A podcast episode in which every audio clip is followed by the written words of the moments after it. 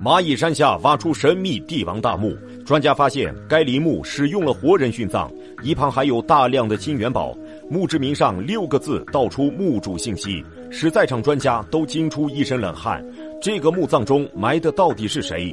二零零五年四月，长沙市准备在望城县修建一座大学城，工地上的推土机准备将工地上有一个叫蚂蚁山的小土包给推平，但是施工过程中却意外的发现了一座专制墓葬。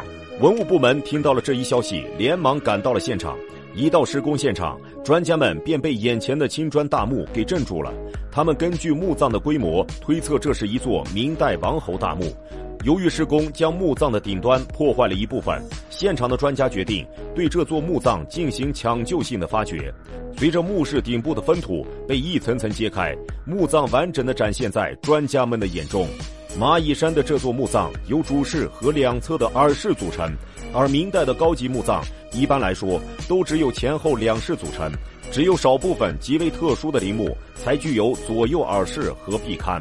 专家在揭开券顶的十几层的青砖后，也没有挖穿这座墓葬，还在这些青砖中发现了两层用松香和石灰制成的松香层。在古代，松香是十分昂贵的东西，能够如此大量的使用松香来建造自己的陵墓，专家们就更加相信这是一座明代的王侯墓葬。但是，随着这座墓葬全貌的面世，也让专家们更加疑惑了，因为按照以往的经验。这样大规模的明代王侯大墓，在地方的史料中都应该有记载才对。但是考古人员查找史料，根本没有发现这座明代王侯大墓的主人是谁。他们通过史料知道，在被分封到长沙的明代王侯，只有谭王朱子、古王朱燧、襄王朱瞻善以及吉王朱建俊。但是谭王朱子因为涉及无为用案自焚而死，古王因涉嫌谋反被废为庶人。襄王袭封襄阳，只有吉王在长沙安顿了下来，并将王位传承到了明朝末年。这里难道埋藏着明代的某位吉王吗？虽然专家们还未对这座墓葬进行发掘，但是根据史料《长沙府志》记载，明代的七位吉王都安葬在长沙市的跳马镇。如此以来，蚂蚁山的这座王侯大墓墓主人到底是谁，成为了专家们解不开的疑云。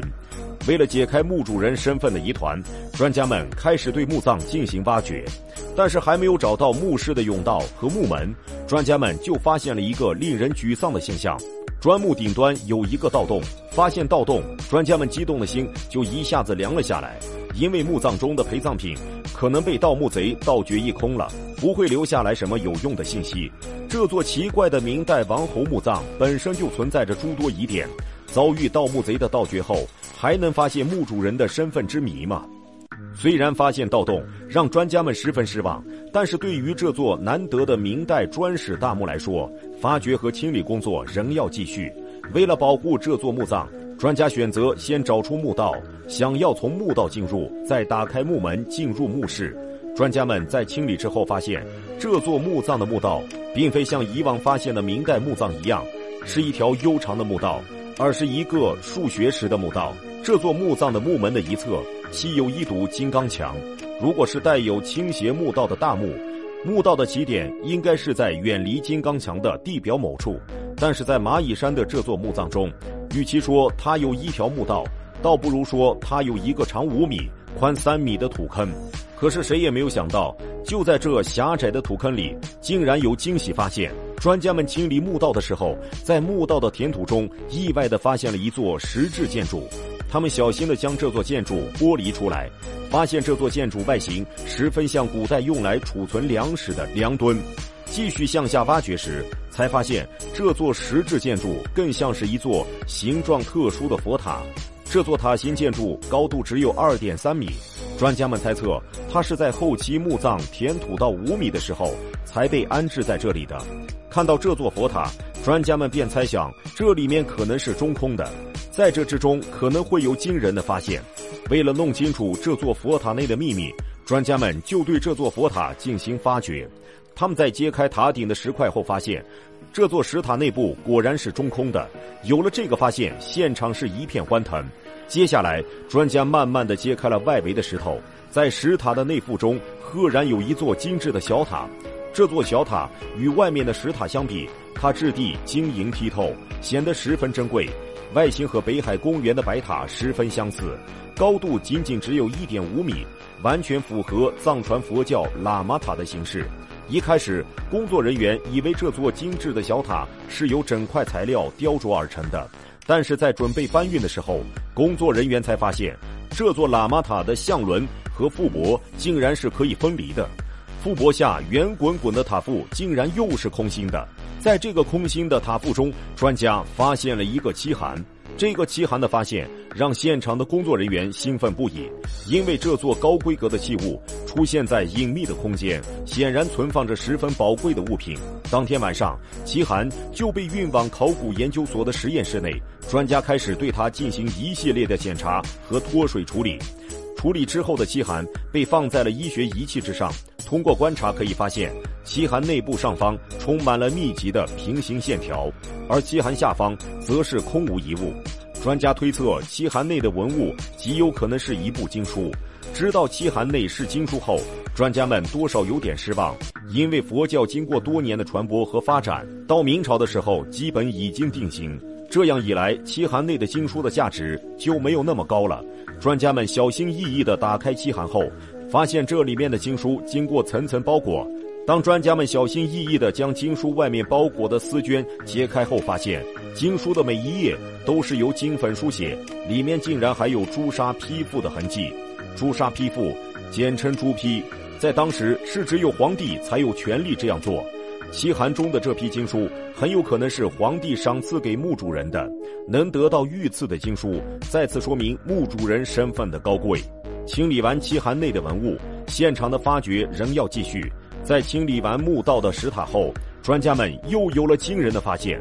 在墓道的底部，考古人员又发现了一个外形奇特的建筑，这是一个由青砖砌成的一个方座，中间有一个十字形石梁。外形酷似西方的十字架，专家在揭开石梁之后，又发现了一个隐秘的空间。在这里，专家们发现了一个铜板以及一面铜镜。但是这个建筑更让专家们疑惑，因为这个建筑在以往的墓葬中从来没有出现过。对于这样的现象，现场再有经验的专家也抓瞎了，因为不能借助以往的经验，只能凭空猜测。他们看到这个建筑，第一眼就猜测是西方天主教或者是基督教的东西。但是由于当时中国西方的各种教派并不盛行，专家们最后还是猜想这是和中国道教有关的建筑。专家们在拆除这座遗迹时，又有了新的发现，在青砖堆砌的四个边角，都发现了一个万字符。他们便推测这座建筑是道教祭祀的一个祭坛。墓道清理完毕。专家们便准备打开金刚墙，找到墓门进入墓室。就在专家们准备拆除金刚墙的时候，刚刚拆除几块青砖，上面的木砖便垮塌下来了。他们当即觉得不对，觉得这里并非是一个门，而是一个假门。专家根据以往明代墓葬发掘的经验来讲，砖石墓的正面是一堵山墙，山墙后面是一扇金刚墙，打开金刚墙就能见到墓门。然而，蚂蚁山的这座墓葬却没能发现甬道和券洞。山墙上的这么金刚墙，其实就是一个一动就会坍塌的死亡陷阱。专家们检查了整个墓葬后发现，整个墓葬根本没有留门。他们推测，这座墓葬是建造到一半的时候，等到墓主人去世后，将墓主埋葬在这里后，又进行一次性的封墓。为了能够进入墓葬之中进行发掘。专家们对金刚门进行加固后，拆除了金刚墙。随着金刚墙的破除，墓室终于展现在专家们的眼中。专家们进入墓室之后，清理前室，在前室中，他们很快就发现了一块木质，只是这块木质已经碎裂，分布在墓室四周。专家们在拼凑后发现了整个墓质的全貌，分为木质盖、木质还有木质底座。这座大墓的主人已经困惑了考古人员很久。为了能够找到墓主人的身份信息，他们便连忙解析墓志上的文字。墓志盖上的六个大字映入专家的眼中：“张氏妙寿之墓。”看到这几个字，在场的专家惊讶不已，因为这座王侯大墓并非是明代王侯，而是一个名叫张妙寿的陵墓。这出乎考古人员的意料之外。为了弄清楚这个张妙寿到底是何人，专家们对墓志进行仔细的审读，终于发现这个张妙寿是古王的乳母。根据墓志上面的描述，这位张妙寿从古王出生就抚养古王，然后就一直跟随古王。墓主人的身份信息被找到了，考古发掘仍要继续。专家先进两侧的耳室，在耳室之中发现了两具棺椁，经过检测后发现他们是被人杀死的。专家们便推测这是两个殉人，他们在生前被古王残忍杀害，埋葬这冰冷的墓葬之中，让他们能够继续服务于张氏。专家们称，之所以这里出现了殉人，是因为明太祖朱元璋打破了先例，又恢复了残酷殉人制度。明朝皇室有样学样，也开始了这种殉人制度。虽然墓葬被盗墓贼盗掘一空，但是前世中还是发现了五十六件文物。耳室虽然收获不大，但是殉人的出现却令人震惊。